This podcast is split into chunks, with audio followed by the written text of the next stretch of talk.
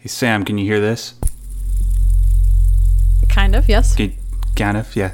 That's uh I'm jumping on the bandwagon when it comes to fidget spinners. Oh, And I'm, really? and I'm going to really need it today considering the topics that we're going to be discussing. Yeah. Oh man. Get ready for a wave of rage from the autistic Simpsons kin, ladies and gentlemen. Welcome to another episode of the Ticket to the Max movie podcast. I'm your host, as always, the John Sim- I'll just put away that spinning thing. The John Skinned Simpsons kin, Max Derrat. And joining me, as always, my uh, the woman who manages to temper my emotions, especially when it comes to these geeky, geeky topics, pun master, yada yada yada. She is Sam. Sam. T- tell me something good before we jump into all this mess. I Something. Did you have a good day today? had a good day. My bosses came back and they didn't give me any extra work to do than what I already had, so I consider that a Oh, good. win. Oh, I, I can empathize with, with you in respect to that. Uh, yeah, well, th- that's that's good, I suppose. The yeah, just highlight of the podcast, right there. Yes, it's it's the well. You know what? We we do have. Uh, obviously, there's. You, don't even have to look at the title to know about the stuff that we're going to be talking about today. There's a whole lot of stuff that dropped. Oh, And, can I? Oh, you know- can I quickly bring us up just just one one really quick time? Yeah, yeah. Um, Drive Baby, which is the Edgar Wright film that we've all been anticipating, hits theaters this week. So Did- wait, hold on. Did you just say Drive Baby? yeah. It's Baby Driver. Whoops. what is Drive Baby? Maybe it's the sequel. Maybe it's his Maybe kid. it's the his porno. Kid. Drive Baby. Yeah, that works. Sorry, Yeah, Baby Drive Me, Driver. baby. My dyslexia Yeah. has come out in full force today. Hits theaters this weekend. And also, if you are any fan of Jackie Chan, you should check out the trailer of The Foreigner. That's all we have time to talk about it today, but you should just watch it and get hyped. Yeah. Oh, thank you for bringing that up because yes, I am actually going to go see Baby Driver tomorrow. Yeah. There's a Wednesday screening uh, where I live, Mm-hmm. and I'm going to go see it at seven o'clock. And I'm hella excited. All the reviews for it have been fantastic, and I, I'm not totally surprised because, of course, it's Edgar Wright. Yeah. I don't think the man has ever put out anything that I dislike. Yeah. Meditate on that for two more seconds. okay, let's jump into this bullshit. So, uh, typical thing that we'd normally talk about on this podcast usually has stuff to either do with comic book movies, Star Wars movies, genre movies, that sort of stuff. The, the, the types of movies that are most popular in the public consciousness right now. Well, let's jump into uh, this one particular story that everybody who's anybody has been talking about this for the past week regarding this new Star Wars film that's coming out next year. Supposedly in May Yeah. of we'll see. 2018. We'll see. I'm, of course, talking about the upcoming spin off film within the Star Wars universe, focusing on the very popular character of Han Solo. Some people have been excited about this, like me. Other people have, have not been that excited. Uh, for some understandable reasons, you know, some people like to maintain the mystery of the character, but whatever. I'm always just up for a good story, and Han Solo, I believe, is a rich enough character where we can get a good movie out of him. Well, I opened up my social media a few days ago and I saw that the directors that had originally been hired on for this movie, Phil Lord and Chris Miller, who are of course famous for such works like Cloudy with a Chance of Meatballs, the hmm. fantastic Lego movie, Yeah. and the 21 Jump Street movies, So good. were fired What?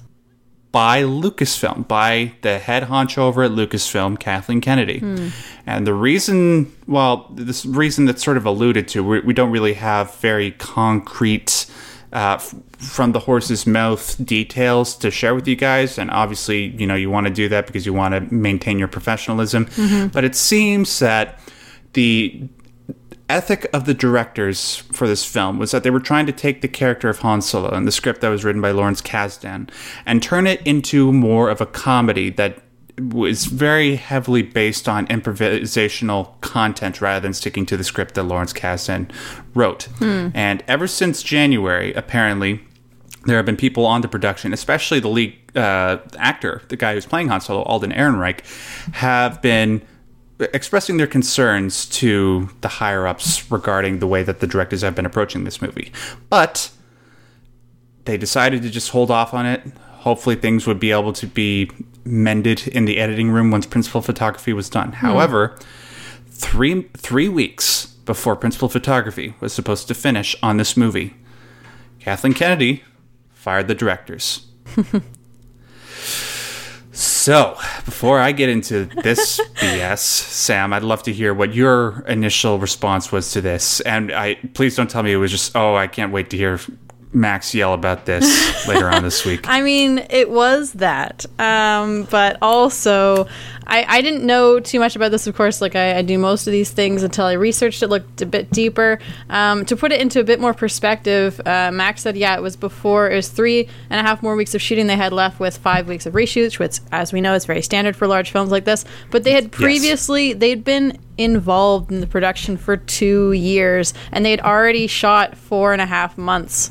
So that's quite a bit of quite a chunk of time to dedicate to to one project before you're fired for creative differences that maybe should have been and it seems were noticed in the pre-production stage of the filmmaking and then also just I mean, to put this a little bit into sort of how Hollywood works, um, it's kind of unprecedented that directors are fired, you know, this late in the game. It's not totally uncommon, but yeah, it's very rare. It's very rare, and so it's it's posed a lot of questions for the directors uh, guild and how they're going to handle it, especially in regards to crediting. Because as Max said, mm. we don't have too too many details. We're not sure if they're officially leaving the project, which would mean that their name would just not be on it at all, or if they're just stepping down, which means they they should be credited in some way. Like you know, the common you know the good thing to do would be to give them some sort of nod um, and mm whether or not that's in the head credit director's chair or not, or in, it just seems it's a little over the place. And then as far as you know how uh, they get residuals, the back end profit, and then of course the film premiere. Are they allowed to go to the film premiere? Will they get tickets? There's a lot of things that this is raising. I am also very excited about the person that they have replacing them, but unfortunately, I mean, it's unfortunate that he had to step in when he did, but I'm glad that it's him that's stepping in. I guess Max wants to talk about it. That. Yeah, of course. Uh, the person that she's referencing is uh, Academy multi Academy Award nominee director Ron Howard, mm-hmm. who is famous for such works as Apollo 13, A Beautiful Mind, Splash, wonderful, wonderful films. He hasn't really put out that many films in recent memory that have been very good, mm. although you know Rush was pretty damn good. Mm-hmm. But it's no disputing that this man is and a world class talent. And I believe that bringing him on, considering his past relationship with Lucasfilm and the great working relationship he's had with George Lucas and Kathleen Kennedy, that he is the right choice to bring on. I think he's a good this. mediator for the turmoil yeah. that they've been experiencing on set and offset. Yeah, but make no mistake, even though they are bringing him on, I, I do believe that this is. I, I don't want to insult the man by saying this, but it, it really does seem like they're doing this just to cover the fact that they're going to be directing this film by committee. Mm. I, I, believe that Kath, uh, Kath, I was about to say Catherine, Kathleen Kennedy is going to be directing everything from here on out to try and make that May release date because it seems like they're still trying to hit that. Although I, I, I put money that they're probably going to move this to December. If they're um, smart, they'll move it. Yeah, and I, I really think that Lawrence Kasdan, because he seems to be the one that was raising equal or more outrage in respect to Phil Lord and Chris Miller's approach to this mm-hmm. to Kathleen Kennedy, uh, he's going to be the one that's going to be the leading creative force behind all this. Which I mean, but yeah, it's so it's I, I have such a. I mean, his whole thing, which I think you may have mentioned it, maybe I've just read it so many times, I think you mentioned it. Um, his whole thing is essentially what is written on the page has to be shown on the screen. Hmm. which is a very classic way of making a film. I'm sure there are definitely filmmakers that still do it that way, but to have absolutely no, you know, leniency for a little bit of improv, yes. Um, th- there's a statement that's come out from a source close to Kasdan that said that Han Solo isn't a comedic character; he's a sarcastic, um, dry character. Like the way that Lord and Miller were portraying him wasn't exactly accurate to what other people, I guess Kathleen or Catherine, no, it's Kathleen. Damn it! Now you have me questioning it. um, how how she and and the rest of the crew sort of perceived him, and it just is so unfortunate because I think that although yes, Kasdan did have his hand in The Force Awakens, he hasn't really made a film of note since the original Star Wars films and Raiders of the Lost Ark. So yeah. I'm a little concerned that his more traditional way, which is the nicest way of saying it, um, of making films is maybe a bit dated and unfortunately maybe won't bring out the best of the character for today's audiences. Yeah, I, I, I tend to agree that I really think that Kasdan really has the best handle on the character. And from everything that I've been hearing about this Han Solo movie leading up to this point, is that the script that he has for this movie is apparently one of the best that Lucasfilm has ever seen, ever since you know they were first established in the mid '70s. Mm. So I would want to see them stick to that original vision. However, this sort of brings us back to the very beginning of this whole topic of conversation, um, and it's really the focus that a lot of people are making in respect to this whole kerfuffle, which is who is to blame with all this? Because look, like you said, Sam you have to know these things right before you sp- start, especially with a property that is as globally beloved mm-hmm. as Star Wars. You got to know that there's going to be these types of creative tensions earlier on. So, and especially first, taking into account that everyone knows the style of Lord and Miller, and then everyone knows Kasdan's yeah. style. Absolutely.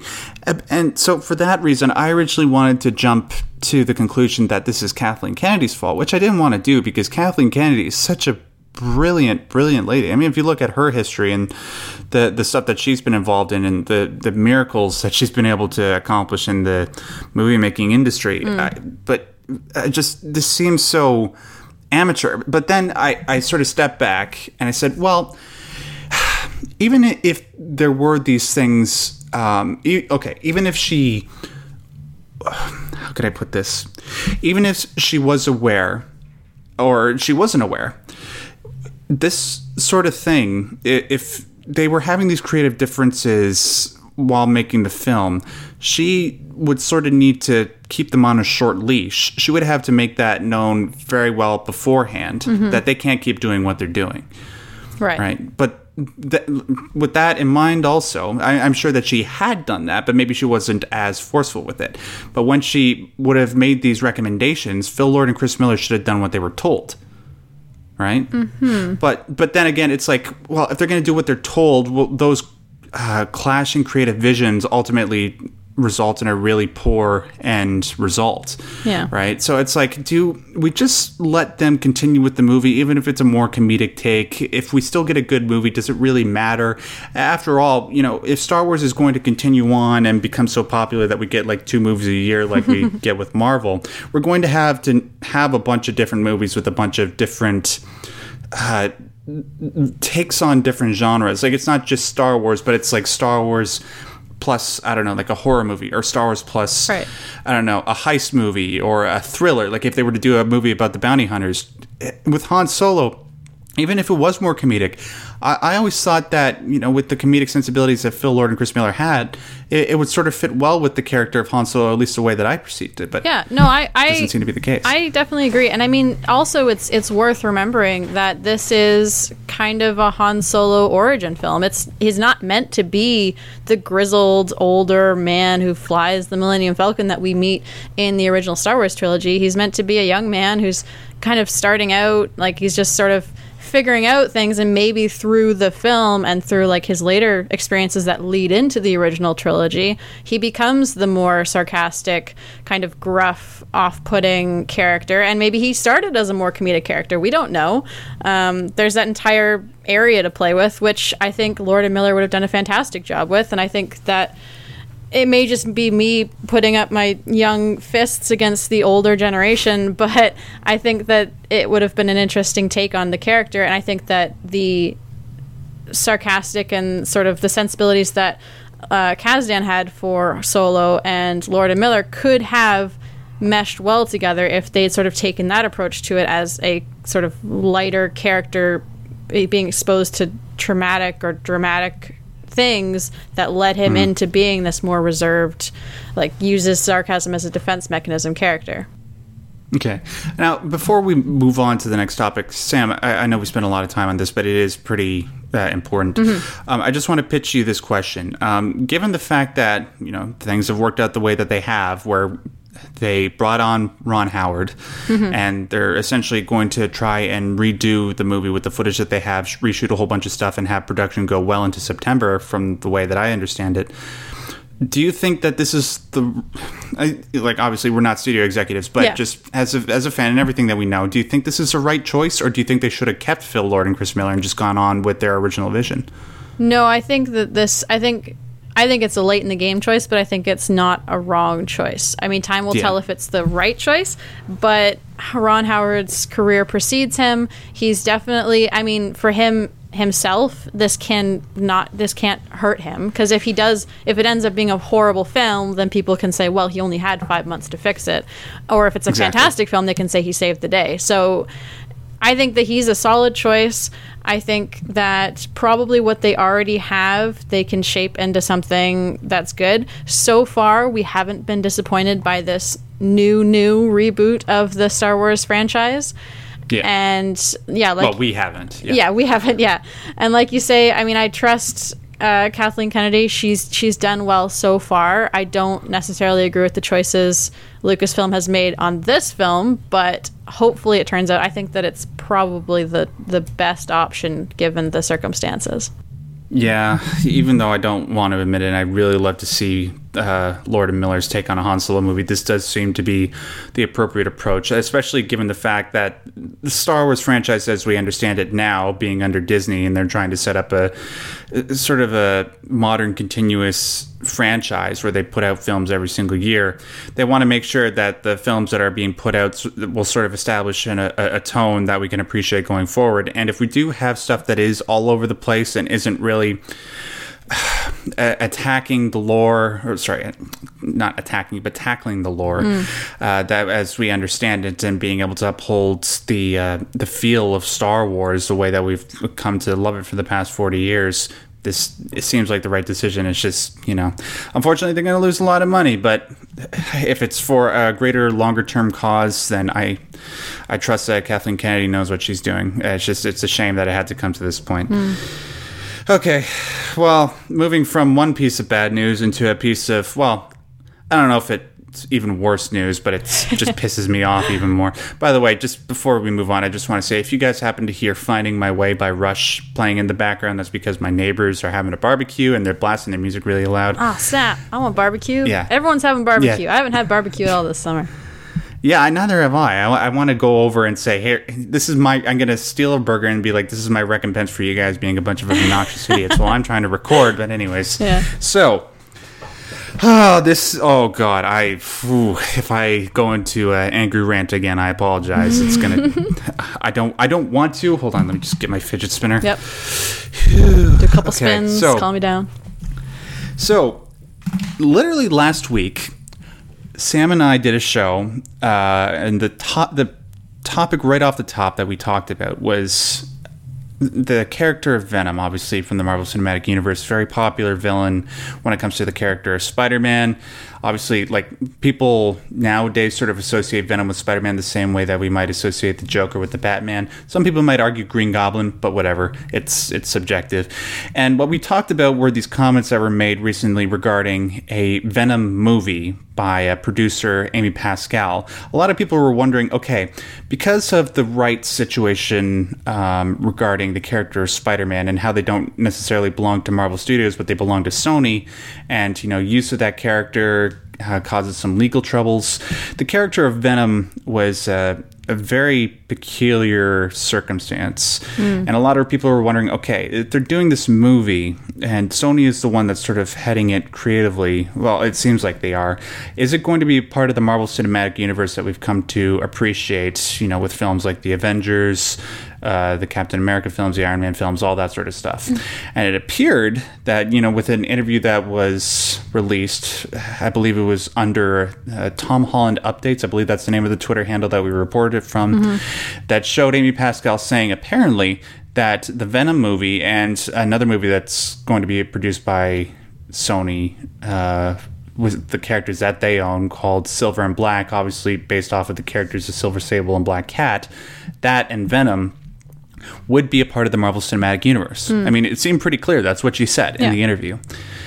Well, she said like she said in the same world as she didn't. I wouldn't. Ex- I would never have expected them to appear on screen together. That was my understanding. Oh, God. Y'all, I'm I'm glad that you know you you're not one to jump to conclusions. I mean, and you know when it comes to major hollywood executives especially with properties as popular as this they'd be a little bit more careful when it comes to the words that they choose to use. Mm-hmm. But apparently it seems like she misspoke. Now well based on reports we've gotten from people all over the internet, various different movie pundits, whether you're talking about Erik Davis from Fandango, who's the head editor over there, or um, Steve Weintraub over at Collider.com, they basically took it upon themselves, especially with the press junket that was happening with Spider Man Homecoming this past week, to ask a lot of the main players behind the film, hey, what the hell's going on with Venom and Silver, um, Silver and Black? Are they going to be part of the MCU? And pretty much universally, they were saying no. And then finally, Amy Pascal, speaking to comicbook.com, uh, released a statement clarifying her statements, and I'll quote her verbatim. Here's what we're doing. All these characters are a part of the Marvel comic book universe. In that universe, they are all related to each other. Kevin Feige, and Kevin Feige, obviously our Lord and Savior, head honcho over at Marvel Cinema, uh, Marvel Studios. Kevin Feige makes characters in the Marvel Cinematic Universe. These characters are separate, except for Spidey, who belongs in the Marvel Cinematic Universe, which is why he's there. End quote. so, this, I don't she, saying that she confused her comments by saying, "Oh yeah, well, you know, Venom and uh, Spider-Man are in the Marvel comic book universe," as if that's you know something that we didn't already know. It's like saying, "Oh well, you know, Luke Skywalker is going to be in the same universe as Darth Vader." You know, it's like no fucking shit. We know that already. So why are you? Why? It, it almost seems like she's completely incompetent when it comes to the Marvel uh, characters, uh, comic book characters in general, which just blows my mind because look, Amy Pascal is not an idiot. She's a very, very, very smart lady. Look, I had I, I wanted to close my book uh, where I write all my notes in dramatic fashion just to show how pissed off I am about this. But hold on, let me open it again. And I wrote down a bunch of different movies that Amy Pascal has had her hand in producing. So she's produced most of the Spider-Man movies. She produced uh, the she produced three of the Daniel Craig uh, 007 movies, not including Spectre. She produced American Hustle, Captain Phillips, Moneyball, The Social Network, Zero Dark Thirty, Groundhog Day, Little Women. All these movies are fantastic. Yet it just seems like when we're talking to her about this, she's like, "Oh, you comic book nerds, you guys are so pathetic." I just. And look, you know what really pisses me off? Apparently, you know the char- um, you know Donald Glover. He's going to be in the Spider-Man: Homecoming movie that's going to be coming out on uh, next. Is it next week? Yeah, next week. Yeah. And apparently, a lot of people were wondering what character he was going to be playing in this movie. Well, apparently, he's going to be the uncle of another famous Spider-Man uh, character. Well, actually, Spider-Man, not Peter Parker, but the character of Miles Morales, who sort of becomes Spider-Man in the comics after Peter Parker dies or something like that. So, for some reason. Explain this to me, Sam. They're able to make Miles Morales a potential viable character within the Marvel Cinematic Universe, yet for some fucked up reason, they can't get Venom. Explain that to me. I would think I'm going to do my best, but uh, Yeah. by no means do I know the answer. I would think that since Miles Morales is Spider-Man, like the superhero Spider-Man wears the outfit, has the eyes and the web slinging in some capacity, that that falls under the Spider-Man character story regardless of who wears the mask. We're- Okay, okay, let me sorry. that would be Sam, my let me stop you- interpretation. Right, let me stop you there. What does Venom do? he is technically a bad guy to Spider-Man, but his mask is not Spider-Man's mask. He doesn't look like Spider-Man. He doesn't have the same. Oh, come on. That- yeah, he I'm- does. he I'm- does the he has the black suit, he has the fucking white insignia of the spider across his chest. He does the web slinging. He just has a really big Gene Simmons tongue. It's the exact same thing. It's I don't I, I don't think he has different arcs and stuff. I mean, it's I'm I'm I don't know. I'm doing my best. I'm not. I know, I know, I'm I not know. I'm so sorry.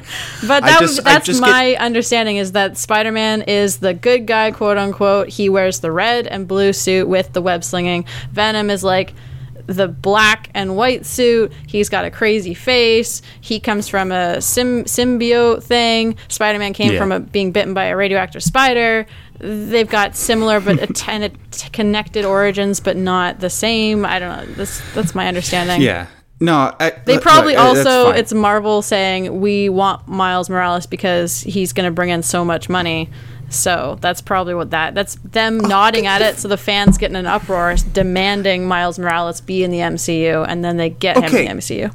Yeah, okay. Like Sam, like you, you do understand this. You, you clearly do. Uh, even if you think you don't understand it, you do understand it. You said it pretty much cohesively. But the thing is, there there are starving kids in Africa who know who Venom is. He's like, oh, he's Spider Man's villain. They, you ask him who Miles Morales is. Nobody, aside from the people that read the comics, knows who Miles Morales is. He's a great character. Don't get me wrong, and I'm really glad that he's going to be a part of the MCU. But mm-hmm. you're not going to include Venom. That's it's a it's a storyline that people who have been fans of Spider Man have been wanting to see for the past thirty years. Mm-hmm. I don't understand why you can't come to some sort of consensus and get that property off of Amy Pascal. Because Amy, the fact is, you, you don't seem to understand world building whatsoever and how to do that because you tried that with Amazing Spider-Man 2 and it completely flopped. and now you just seem to, you know, just because you got Marvel Cinematic Universe uh, backing you financially, it's like, oh, okay, let's go back to what we were doing before and, uh, you know, pursue trying to make uh, movies out of these secondary characters, which function as secondary characters. Yeah, let's try to make them the lead characters. Yeah, because, you know, let's do a movie about Silver, Sable, and Black. Get the fuck out of here. Nobody wants to see that movie, okay? Black Cat might be a great secondary character, right? But d- let's call a spade a spade. She is Catwoman in the Marvel Cinematic Universe. I remember the last time they tried to make a movie about Catwoman standalone. It didn't turn out very fucking good, okay? Nobody wants to see this movie. Um, people don't want to see Venom because it's Venom. It- I just I don't understand how people that woman like Amy Pascal can be so inept when it comes to these properties. Just look, here's what you do, okay? Spider-Man Homecoming 3, it's not going to be called Homecoming 3, but when it comes out, just do it like Venom, split the profits down the middle. I mean, like look, Kevin, you know, I, I, I kneel at your altar. You are my this generation's George Lucas. You might lose a couple hundred. Uh, look at me talk. You might lose a couple hundred million dollars, but look, it's not going to hurt your bottom line. You're still going to have more money than the Queen, God, Allah, and Buddha combined. Okay, just just do what's right creatively for these characters, so that way they can be more viable in the future. That way you don't completely because it's just just so confusing. There's so many different angles that I want to tackle, but I just know I'm just gonna end up being completely uh, in a complete clusterfuck just talking about this stuff. I mean, it all just comes down to money. Sony doesn't want to give up the property because Venom can potentially make the money, and they haven't completely, completely given up Spider-Man, as far as I understand, to Marvel. Just this one iteration of Spider-Man is there, so it's it's all because of property rights and money. Sony wants to keep what little grasp they have on characters in the Marvel universe, not necessarily the Marvel Cinematic Universe. And Marvel would, I'm sure, be happy to get them, but they aren't, you know, demanding them because they make enough money with the twelve thousand other characters they have. So yeah. that's just, that's that's what it is. and fans are going to keep getting mad, and companies are going to keep not caring because they make more money when fans are mad. God, I just I hope to God that Tom Hardy, you know, like we discussed when he first uh, when it was first announced that he was going to be playing Eddie Brock. Uh, obviously, Eddie Brock is Venom. He's been notoriously picky about the types of projects that he involves himself in. So I hope to God that there's something about this Venom movie that he sees some merit in.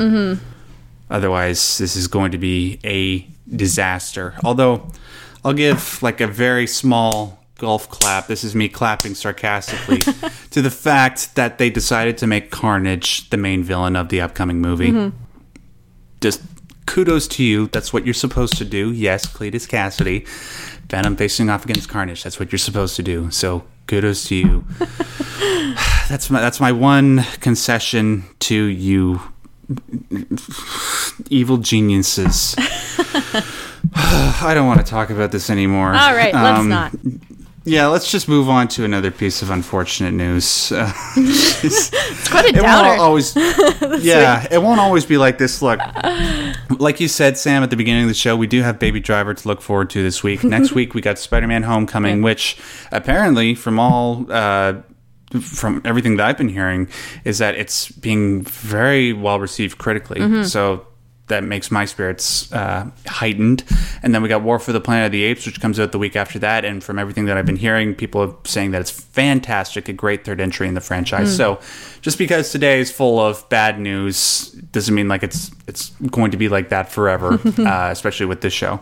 But it's just it's the most important stuff that we had to talk about this week and obviously uh, we have to talk about this uh, final piece of news before we sign off okay. so one of the greatest actors i think in the history of not just hollywood but just the acting profession itself is a man by the name of daniel day-lewis and you know whether you're talking about his performances in movies like my left foot there will be blood Lincoln, Last of the Mohicans. Every time this guy's been on screen, which is it's very rare when he does it, but every time he's on screen, he just brings something immaculate and innovative in, in such a way that he always gets nominated for all the top awards, and he almost always wins anytime he's ever on screen. Well, it seems, unfortunately for us, um, as fans. You know, I, I don't know what's going on with him personally, and if there is something terrible that's going on with him personally, obviously my thoughts and prayers go out to him. But just speaking purely as a movie fan, uh, this is a bit unfortunate. It seems that the man is retiring from the profession of acting. Now, according to his spokesperson, Leslee Dart, uh, that was put out to the press. Uh, this is all that was said. I'll just quote him verbatim. Daniel Day Lewis will no longer be working with us as an actor. No, sorry, working as an actor. He is immensely grateful to all of his collaborators and audiences over the many years. This is a private decision, and neither he nor his representatives will make any further comment on this subject.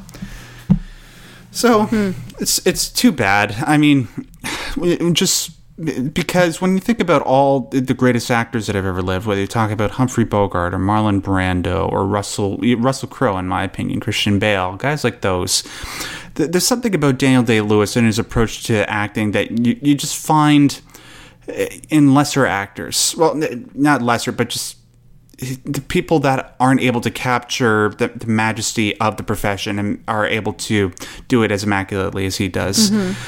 Um, it- it- Sam, like, just out of curiosity, in respect to Daniel Day Lewis, have you had much exposure to his uh, performances? Like, would you agree with my assessment of him being like one of the greatest actors ever? Um, I I would just based on reputation alone. I've actually I don't think ever seen a Daniel Day Lewis film. I didn't watch Lincoln, and then before that, the other stuff that came out wasn't really like all of his most most famous stuff was he was done in like the early '90s when I was a Yeah. kid. So. Um, yeah, I just I just happen to never actually have seen anything that he's done. But yeah, no, I've, I mean he's he's a method actor. I've heard it's quite intense. He puts multiple years into researching a role and lets it sort of grow on him as opposed to kind of forcing the character out, which of, obviously pays off as he's been rewarded handsomely for it with several Oscars.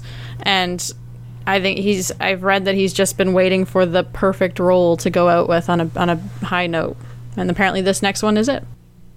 Yeah, uh, the next one that he's working on apparently is going to be a movie about, I, I believe, what fashion in the 1950s, um, which sounds kind of odd, but you In know when it, it's yeah. him, uh, when it's him and director Paul Thomas Anderson, uh, I have all faith in the world that they'll put out something quite amazing, especially with.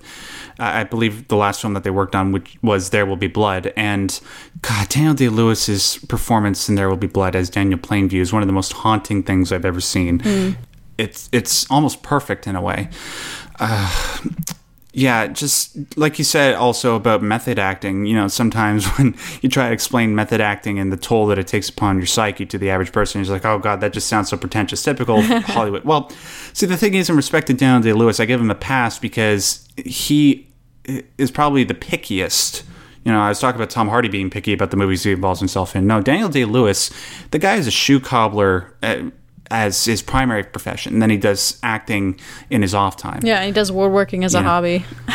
Yeah. So when he's doing method acting, he's trying to involve himself in the character, and he, you know, he gets people to refer to him as the name of the character. And you know, when he was in My Left Foot, he had people feed him because he was trying to uh, be inside the body of somebody who has cerebral palsy. Yeah. He he's not doing it for attention. He's not trying to do it uh, to be pretentious. He's actually trying to respect the art and the craft of acting. And you know, compared to all other people that are famous for the method acting, whether you're talking about Christian Bale or Jared Leto, or um, even Tom Hanks in some respects, I don't believe anybody's ever done it as well as Daniel Day Lewis has. And it's it's a shame that he's gone, but you know, with his years of service and just trying to show us the joy and the the art of filmmaking, and nobody, in my opinion, did it as good as he did. so you know- kudos to you, sir. Do you know why he's leaving? Because I, it's I not put out. Oh, it's not because I heard that there's rumors that he's going. He's leaving to become a dressmaker. Oh, I, I, I didn't hear that. Uh, I've heard speculation that it might have something to do with illness. Uh, I you know, just based on what I've read about this, which was primarily in the Telegraph, and I don't. I mean, it seemed pretty to make sense. Someone who involves themselves so heavily in a role. The character he's playing in the upcoming film is a dressmaker who's commissioned to design uh, clothes for high society and royal family. And I think he just got so enamored with that world. And I mean, it's not unprecedented, as you mentioned. He is a shoemaker. He decided that he's going to retire, as you said, quote, from working as an actor uh, to pursue his newfound passion of dressmaking, uh, high fashion haute couture dressmaking. But I do also want to add a little addendum to our entire conversation here and say that he is retiring as an actor, which leaves the door open to direct or write or produce or executive produce hmm. if should he want to. He doesn't seem to be that type of person, but they definitely phrased it in a way where if he comes back and is like, "I'm a director now," people are like, "Well." I mean, you got us. We didn't think you would do that, but you know, you didn't say you wouldn't, kind of thing. yeah. I mean, the guy is sixty years old. Yeah, so and trying to involve himself in roles the way that he does getting older that's not going to be very good for his health Mm-hmm. so i think it would make sense for you know health reasons to be the reason why he's stepping away from acting or maybe but, you preventative know, it- reasons for health reasons. yeah maybe uh it, obviously we, we don't know and it doesn't matter uh just what we we have what we have and all we have to say really just given the work that he's given us over the last few years is just to sort of salute him thank you for all his work and you know it, it's sort of unfortunate because a lot of people are like you know what's uh what's one actor that you like to see in a comic book movie or something like that obviously a lot of people want to say some of the greatest actors people like daniel day-lewis and he never got to do that but oh well I don't think it would be his thing. I don't think it's his. yeah, style. it's sort of be it's sort of be like asking Quentin Tarantino to do an Ant Man movie. Yeah. It just it feels so out of place, Yeah, you know. Yeah. Anyways, um, yeah, I think that'll do it for us, ladies and gentlemen. I, I promise you, we'll have a lot more positive stuff to talk Yeah. about uh, next week. There's a lot of, uh, even just today while we're recording, there's a lo- there's a lot of positive uh, stuff that has been coming out. Um, like especially the reactions that have been coming out in respect to Spider-Man: Homecoming. I can't wait to see that movie. Can't wait to talk about it in the next couple of weeks, especially right before I leave to go see my girlfriend in Austria. So, Yes. anyways, to wrap things up, thanks so much for joining us. If you like this episode, make sure to leave a like. If you want to discuss this episode further, please leave your comments in the comments below if you're watching this on YouTube. Uh, if you're watching it elsewhere, uh, Sam, do you want to tell people where they can find us aside from YouTube Yeah. or find us on social media? Sure. If you're listening to us on YouTube, you can find us here. You can also find us on iTunes or SoundCloud if you'd like to listen on the go, just at Take It to the Max Movie Podcast. If you're looking for just little old me, you can find me here on YouTube, just Sam Antics. I'm also on Instagram and Twitter, Sammy S A M I E I M. And yeah, let us know in the comments below if you agree with Max's rage, if you don't agree with Max's rage, if you have any comments, if you're going to miss Daniel Day Lewis or you think the world is better off without his acting abilities. We want to hear all the good and all the bad down there in the comments. Let us know. The world is. I love how you put that. That was great. That, that put a smile on my face. That's a great way to end this podcast. But anyways, if you want to find me on all the various forms of social media, just find me at Max Derrat. And that'll do it until next week. Thanks so much, Sam, for joining me as always. This is this was fun in a in a very perverse Yeah. way, even though we were discussing a lot of bad It's news. cathartic. But I promise you, I promise you, more good news will come out next week, and we will be here to talk about it. We hope to see you guys then. Have a lovely week. Bye.